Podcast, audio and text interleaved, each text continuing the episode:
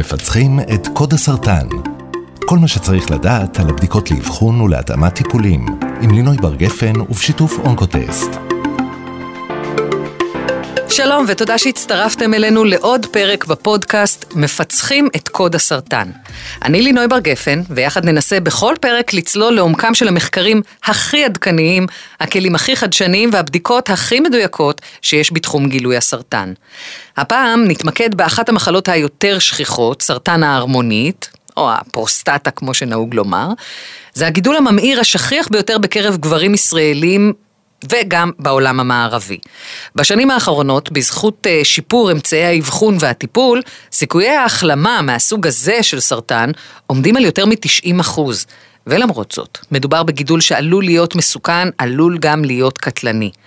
אחת הדילמות המרכזיות שעומדות בפני גברים שאובחנו עם המחלה, היא השאלה האם לבצע ניתוח להסרת הגידול, מה שעלול לגרום לתופעות לוואי קשות, בלתי הפיכות, או להישאר במעקב בלבד. כיום, בזכות בדיקות מתקדמות, שעוד מעט נשוחח עליהן, אפשר לקבל את ההחלטה הזו בצורה יותר מושכלת. איתנו באולפן דוקטור איתי שגיא, רופא בכיר במחלקה האורולוגית במרכז הרפואי מאיר, מי שעיקר עיסוקו באבחון טיפול בסרטן ההרמונית. שלום דוקטור שגיא. שלום. אם אני אגדיר אותך במדויק, זה אורו-אונקולוג?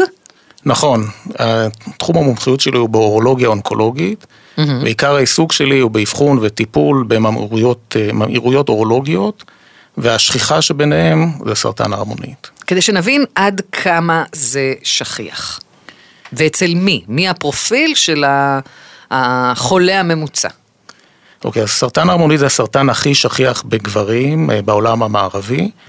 אה, ובמדינת ישראל הוא מספר 4 מבחינת התמותה בסרטן בגברים, mm.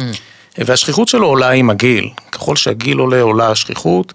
אה, הגיל החציוני להבחנה הוא בסביבות אה, גילאי סוף ה-60, 67, 68. ואם אנחנו רוצים למקד אוכלוסייה, אה, או למצוא איזשהו גורם סיכון, אז, אז אין ממש איזשהו גורם סיכון, הבולט ברוב המטופלים, הגורם הסיכון הכי מבוסס והעיקרי זה היסטוריה משפחתית. Mm-hmm. למרבית החולים אין את ההיסטוריה המשפחתית, אבל באוכלוסייה הזאת בוודאי אנחנו נמקד את החיפוש ואת האבחון, ובעצם אנחנו מציעים אבחון לכלל האוכלוסייה, בדיקות סקר לכלל האוכלוסייה. אז כאן, לפני שניכנס באמת לבדיקות האלה, אה, אני רוצה דווקא לקחת אותך למשהו שהוא לא בתחום הרפואה, הוא יותר בתחום הפסיכולוגיה. אה, בגלל שאני מתעסקת לא מעט עם אנשים אחרי שהם אובחנו וצריך למצות את זכויותיהם וכולי, אני מאוד ערה למערך הדחקה המשוכלל שכולנו צוידנו בו, גברים לא פחות מנשים, אולי אפילו נכון. יותר. כדי בכלל שאדם יגיע להיות מאובחן, אה, הוא צריך קצת להתגבר על מערך ההדחקה הזה. אה, וגם אחרי שהוא מאובחן, יש שם עוד הדחקות אה, כאלה ואחרות שלפעמים מעכבות את הטיפול. אבל בוודאי ובוודאי מעכבות את האבחון. עד כמה אתם נתקלים בזה? זה נכון מה שאת אומרת, ובסרטן הרמונית זה מאוד בולט כי בעצם לא מרגישים את זה. Mm-hmm. יכול להיות חולה סרטן שהוא מאובחן עם מחלה שהיא עם פוטנציאל מאוד מאוד אגרסיבי, הוא לא מרגיש את זה, הוא מרגיש רגיל, מצוין. אה, אז קודם כל על ידי חינוך והסברה והעלאת המודעות. אז איך בכלל הם מגיעים לבדיקה אם ככה, אם הם לא חושדים בכלום, איך אם ככה זה מתגלה בדרך כלל? הם מגיעים לרופא משפחה, והרופא כן. משפחה שולח אה, בדיקות, הם עושים בדיקות סקר במסגרת בדיקות כלליות. או שמגיעים לאורולוג בכלל עם משהו אחר. הפרעות במתן שתן, אבנים. ועל הדרך מגלים את זה. והאורולוג שולח בדיקת PSA והיא חוזרת גבוהה ומשם ממשיכים. אמ, אגב, זה נפוץ יותר במוצא אה, מסוים, או... אה, אזור, בקבוצת אוכלוסייה, אמרנו, דיברנו על גיל, אבל אה, נגיד למוצא אתני יש איזשהו קשר? בארצות הברית זה יותר שכיח באפרו-אמריקאים, בישראל אין מוצא, מוצא אתני שהוא יותר בסיכון. Mm-hmm. דיברנו קודם על הנושא של אה, היסטוריה משפחתית. כן. זה כן משהו שאנחנו היום הרבה יותר מודעים אליו ושואלים, ומדובר בהיסטוריה משפחתית מדרגת קרבה ראשונה, אח, אב, סב, דוד. אבל אתה אומר שלמרבית החולים אין בעצם למרבית אין, נכון.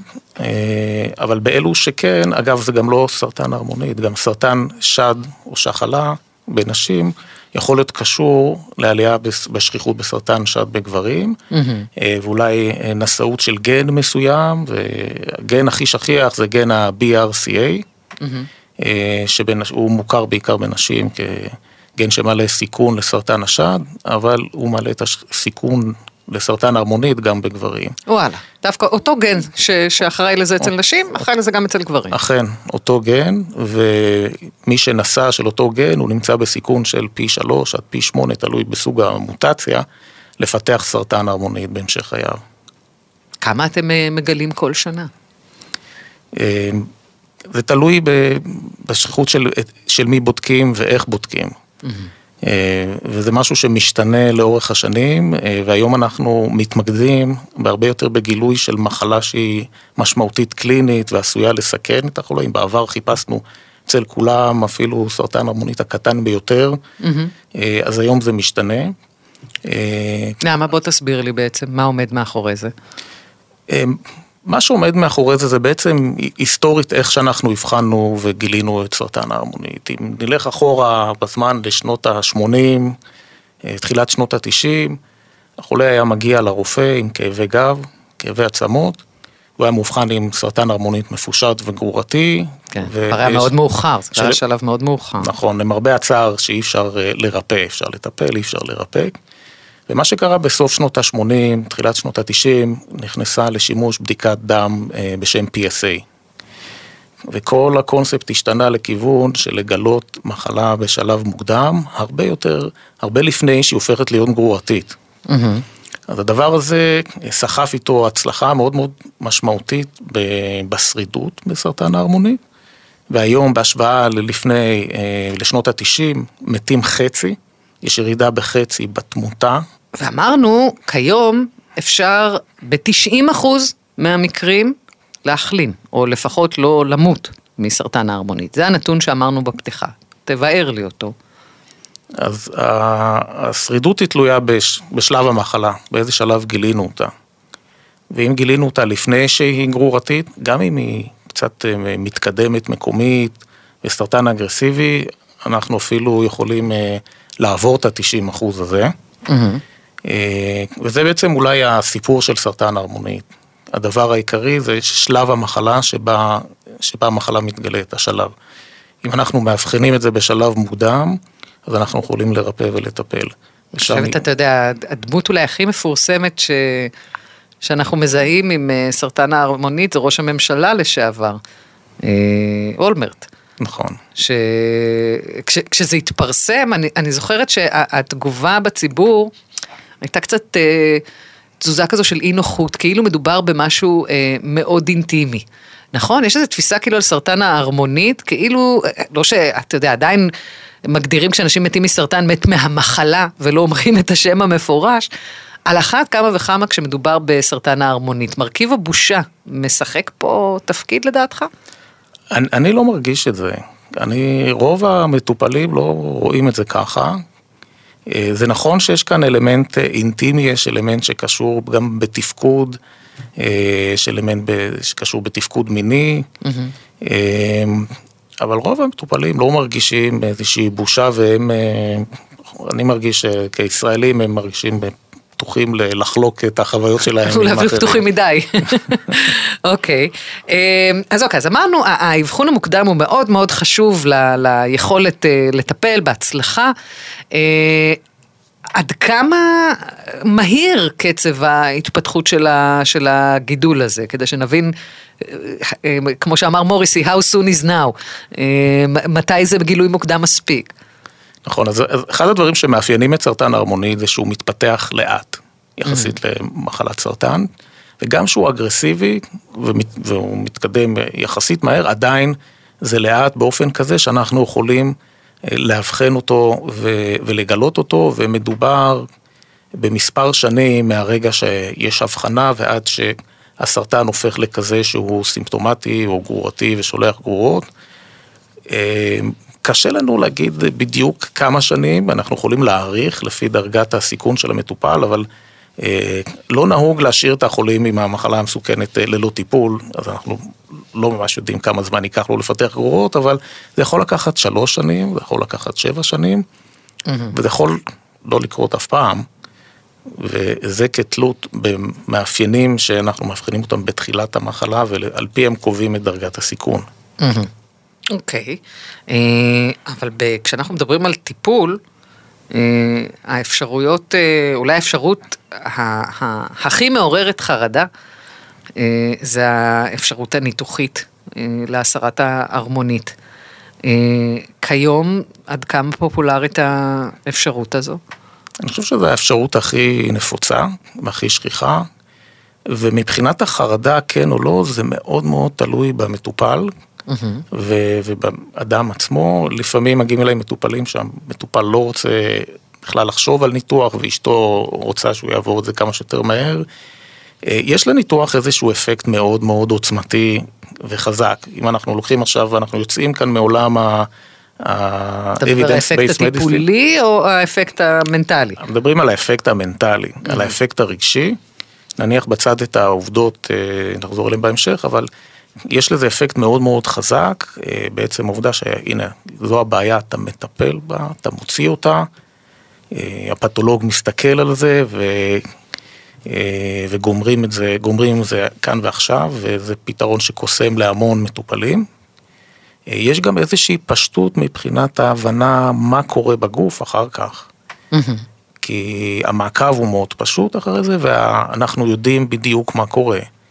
כלומר, זה איזושהי נקודת אה, חוזק של הטיפול הניתוחי, אבל בסופו של דבר, אה, חלק מהמטופלים נמליץ להם בכלל לא לטפל, אלא רק לעקוב, מכיוון שהמחלה שלהם היא בעלת מאפיינים ש... אה, הסיכויים שהיא לא תגרום להם לבעיות בהמשך החיים. אה, ולגבי אותו סיכוי שכן... ועדיין גם במצב כזה יהיו כאלה שיבואו ויגידו, אתה יודע מה, אני, אני מוכן להאמין למה שאתה אומר, אבל כדי להיות בטוח, בבקשה תחתכו, תוציאו, אה, אני לא רוצה לקחת שום סיכון? אז יש כאלו, אבל פחות ופחות, וזה גם מאוד משתקף במה שאנחנו משקפים להם. Mm-hmm. ואם הוא שומע את זה מאורולוג אחד ומאורולוג שני ומהאונקולוג, אז הוא מבין, אוקיי, אז אני עוקב אחרי זה, והחרדה עוברת לתחומים אחרים של איך אני עוקב, ובדיקת ה-MRI שאני עושה וכולי, אבל כן מקבלים את זה, כלומר זה משהו שבהחלט, אני לא זוכר מטופל שהמלצתי לו על מעקב.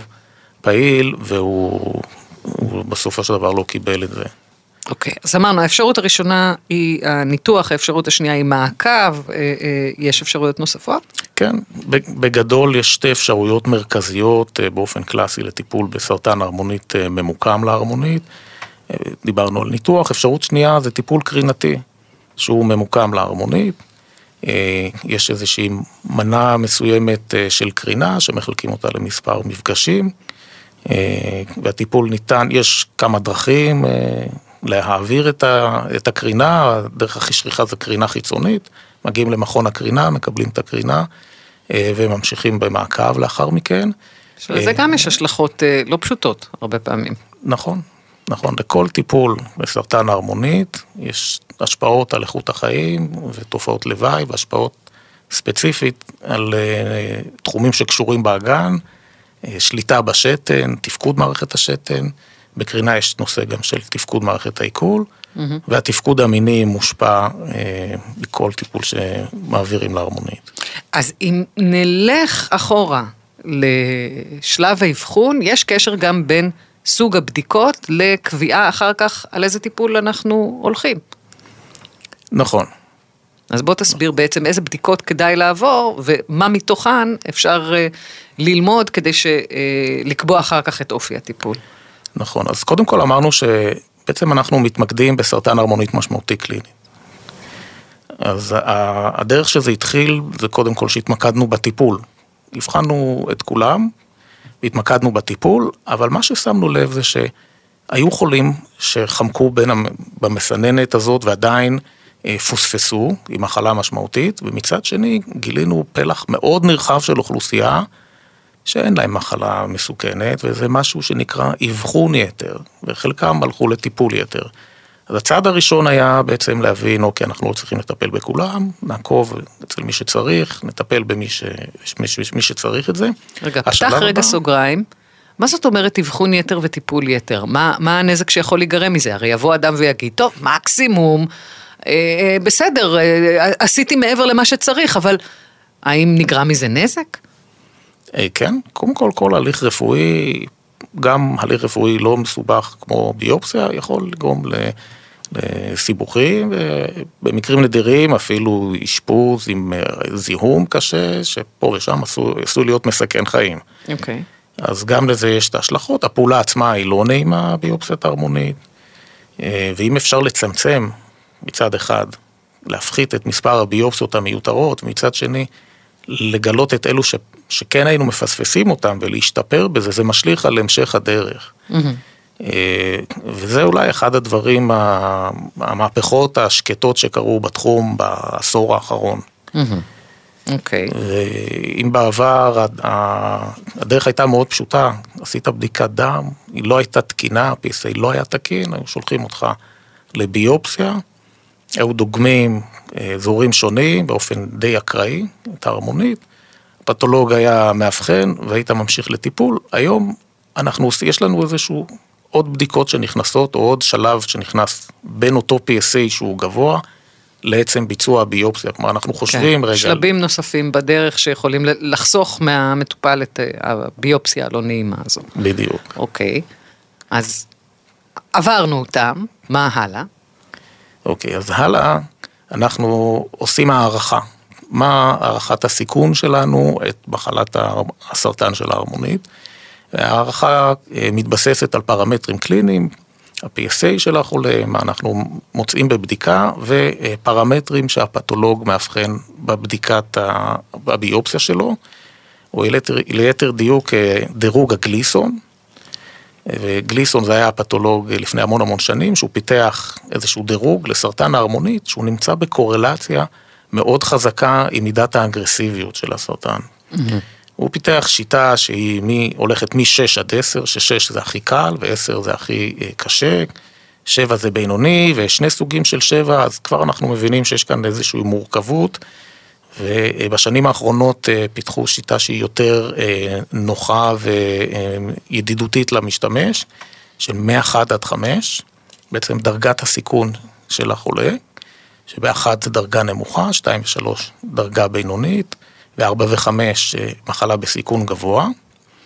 והיום יש לנו, וזה מבוסס על הביופסיה וה-PSA אה, והבדיקה הגופנית. בעצם כלים מאוד מאוד עתיקים, לא השתנה כן. כאן כלום 30 אה, שנה.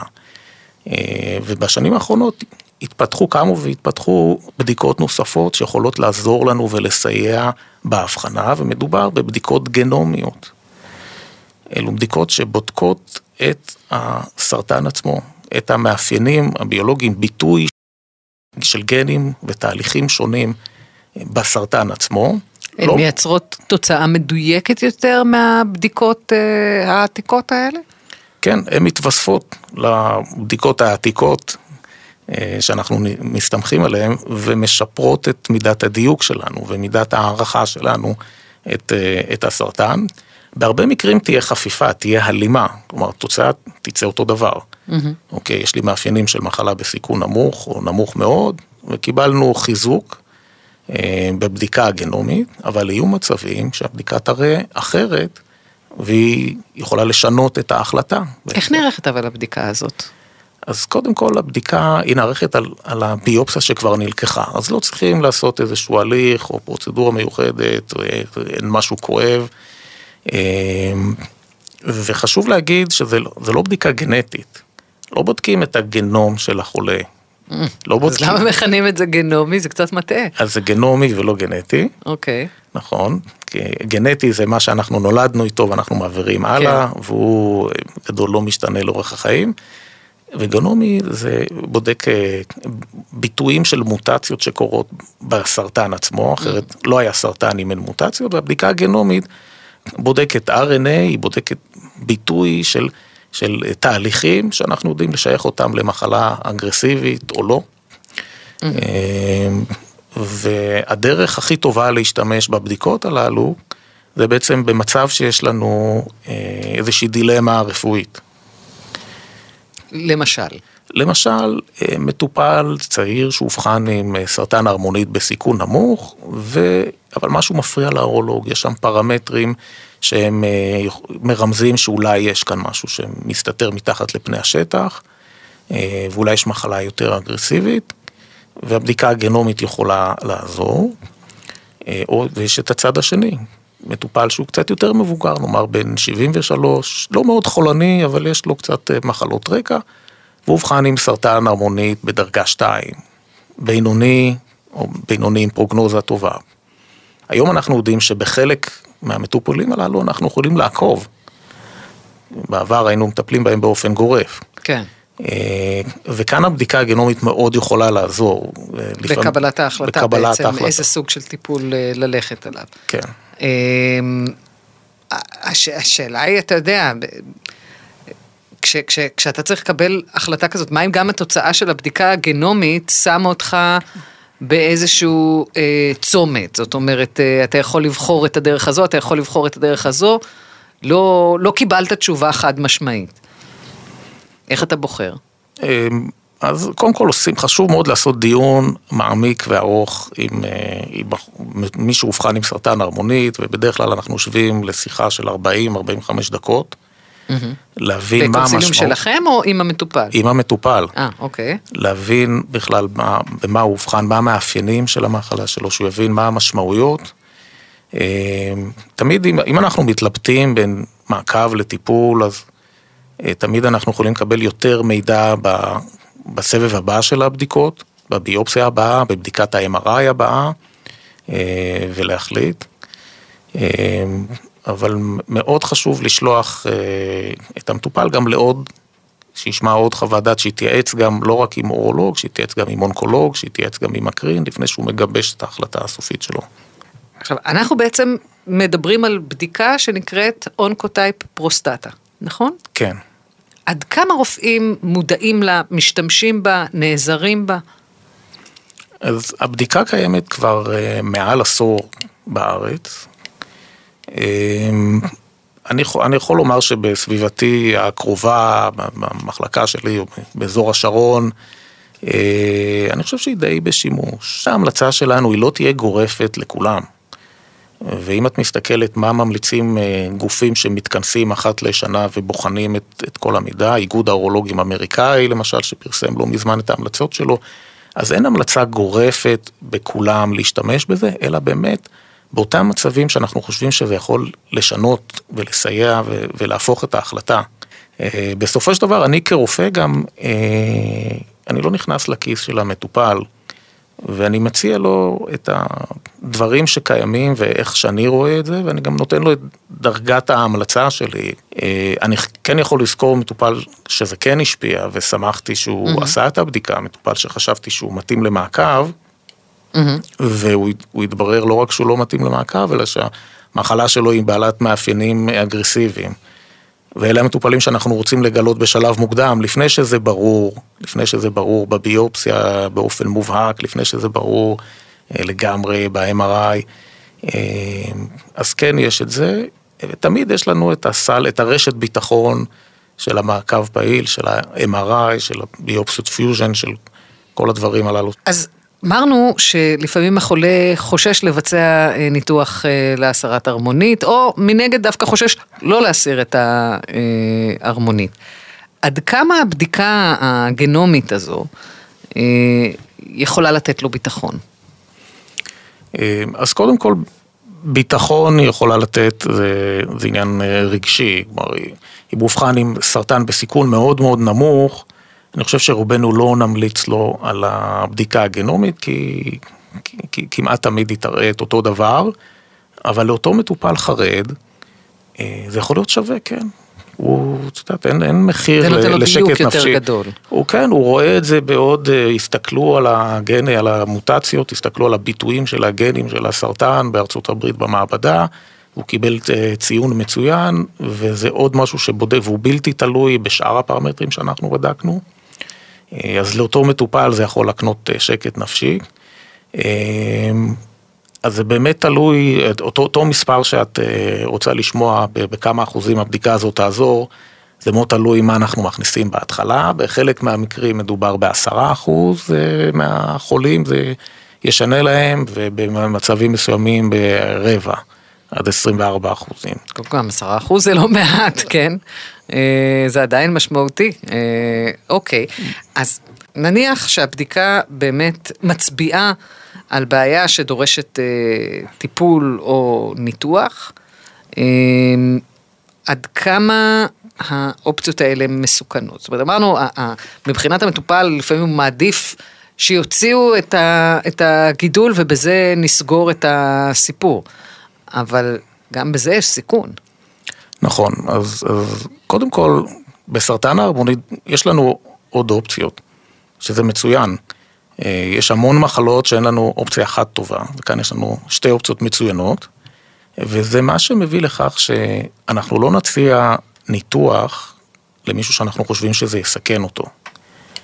את מי זה עלול לסכן? אנשים מאוד מבוגרים? אנשים או... מאוד מבוגרים עם מחלות אה, רקע משמעותיות. אמ, אז בעצם אנחנו, אני כן תמיד מדבר על כל, יש רשימה ארוכה של סיבוכים שהם כולם ביחד אה, לא מתגבשים לאחוז אחד אה, של סיבוכים מסוכנים או סיבוכים ארוכי טווח מבחינת אה, סכנה למטופל. Mm-hmm. גם יש איזשהו שינוי מבחינת איך שאנחנו עושים את הניתוח. אה, היום הניתוח מתבצע בגישה רובוטית אה, כמעט באופן אה, מוחלט. דה וינצ'י קוראים לרובוט המנתח, דה וינצ'י, נכון? נכון דה וינצ'י, נכון. אוקיי, מה... קודם כל, סחטיין על, על הכינוי האומנותי, מי הוא הרובוט דה וינצ'י? מה, מה יכולותיו? זה למעשה בעצם ניתוח בגישה לפרוסקופית עם מכשור יותר מתקדם. מה זה לפרוסקופי? זה ניתוח בלי פתיחה של הבטן, מנפחים את הבטן בגז, מכניסים מצלמה ומכשירים דרך פתחים, אה, המכשירים הם בקוטר של 8 מילימטר, זה חתכים נורא קטנים, וככה מבצעים את הניתוח. Mm-hmm. ובניתוח רובוטי אנחנו לא מחזיקים את המכשירים ביד, ולא מחזיקים את המצלמה, אלא מעגנים את זה למערכת רובוטית, והמנתח שולט ומפעיל ברובוט. אז זה הרובוט, הוא מביא לנו... עד כמה זה הופך את הניתוח למדויק יותר? קודם כל הוא הופך את הניתוח אה, מניתוח שהיה מדמם בעבר, גם אם הוא היה הולך מצוין, mm. והיית מאוד מרוצה בסוף, בקלות החולה יכל לאבד אה, ליטר דם למשל. הניתוח יצליח, החולה ימות. הוא לא ימות, אבל, אבל המרדים קצת יילחץ, יהיה לו, הוא יצטרך לקבל מנות דם.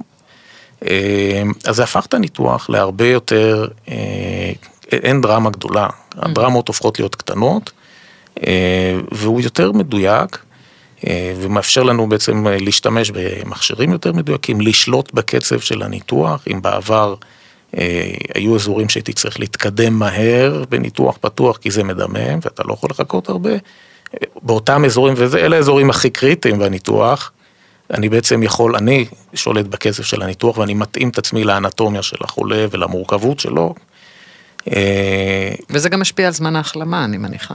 הזמן ההחלמה התקצר משמעותית, והיום אנחנו מדברים על אשפוז של בין יום לשלושה ימים, והולכים הביתה. אז, אז כל, הקט, כל החלק הזה, הפרי-אופרטיבי המיידי, הוא מאוד מאוד השתפר. אבל אה, כשאנחנו חוזרים אה, למה, ש, למה שאת שאלת בהתחלה, אז אנחנו מאוד בוחרים את המטופלים, ואם יש תחום באורולוגיה שאתה צריך להחליט ולבחור מי, מי הכי מתאים לעבור את הניתוח, זה התחום הזה של סרטן ההרמונית, מכיוון שהתוצאות אה, ארוכות הטווח מבחינת אה, איכות אה, מערכת השתן, השליטה בשתן והתפקוד המיני, הן תלויות, הן תלויות קודם כל במיומנות ובניסיון ובמקצועיות של המנתח, כנ"ל גם בקרינה אגב. אבל מעבר לכך יש עוד פרמטרים שנכנסים כמו הגיל של המטופל, המחלות רקע והתפקוד הבסיסי שלו, של אותן מערכות. מה שיעור החזרתיות? החזרה של, אנחנו מדברים על חזרה של סרטן הרמונית אחרי אה, טיפול. אה, השיעור הוא תלוי בדרגת הסיכון בהתחלה, עם מה שנכנסת איתו. ברוב המקרים, אם ניקח ככה כמספר, אז אנחנו נדבר על, על סיכון של 10-15 אחוז של חזרה ביוכימית בחמש שנים.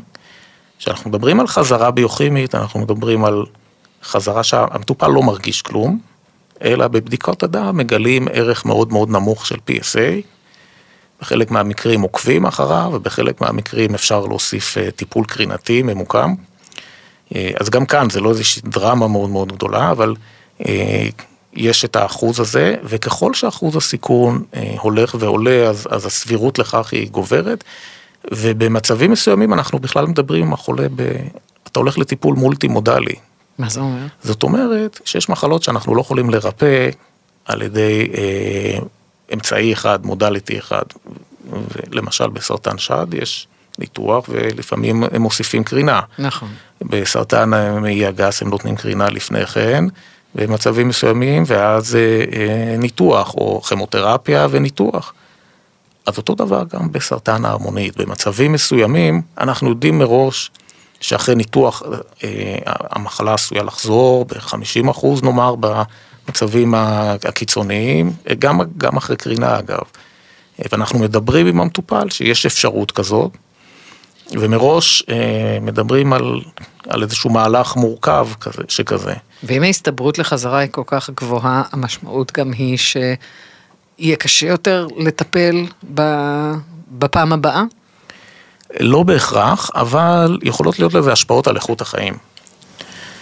ולכן אה, אנחנו נחשוב, אנחנו נדבר על זה כבר בהתחלה, ואנחנו גם כאן למהלך המורכב הזה נבחר, נבחר את מי שאני חושב שגם אחרי ניתוח וגם אחרי קרינה, תהיה לו שליטה מצוינת בשתן.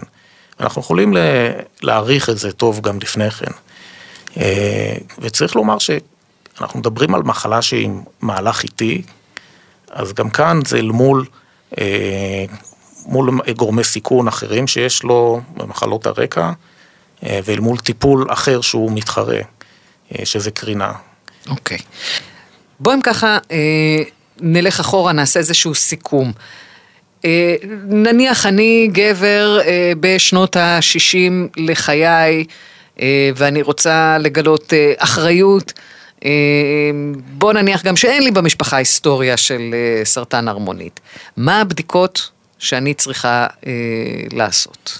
אז קודם כל הייתי מציע לך קודם כל כבר עשר שנים לפני כן, בגיל חמישים, אה, לפנות, לה, לפנות לאורולוג. כל, כל גבר מעל גיל, שהגיע לגיל חמישים, מומלץ לו להיפגש עם האורולוג שלו, לעשות שיחה.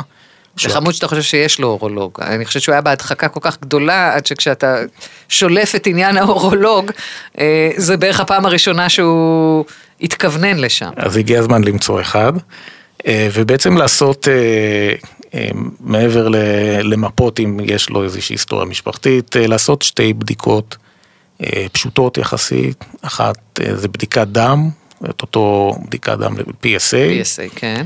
אה, ואם הערך הוא מאוד מאוד נמוך והוא מאוד אה, תקין כביכול, אז באמת אתה יכול להיות שקט ולנהל, לא, לא, לא בהכרח חייבים כל שנה לבדוק, אפשר כל שנתיים או אפילו כל ארבע שנים. כי אמרנו שהקצב הוא איטי בהתפשטות של המחלה, כן? נכון, הבדיקה השנייה זה בדיקת מישוש, בדיקת ההרמונית, בדיקה רקטלית דרך פי הטבעת, אה, שהיום רוב הסרטנים מאובחנים בשלב כזה שלא ניתן למשש אותם.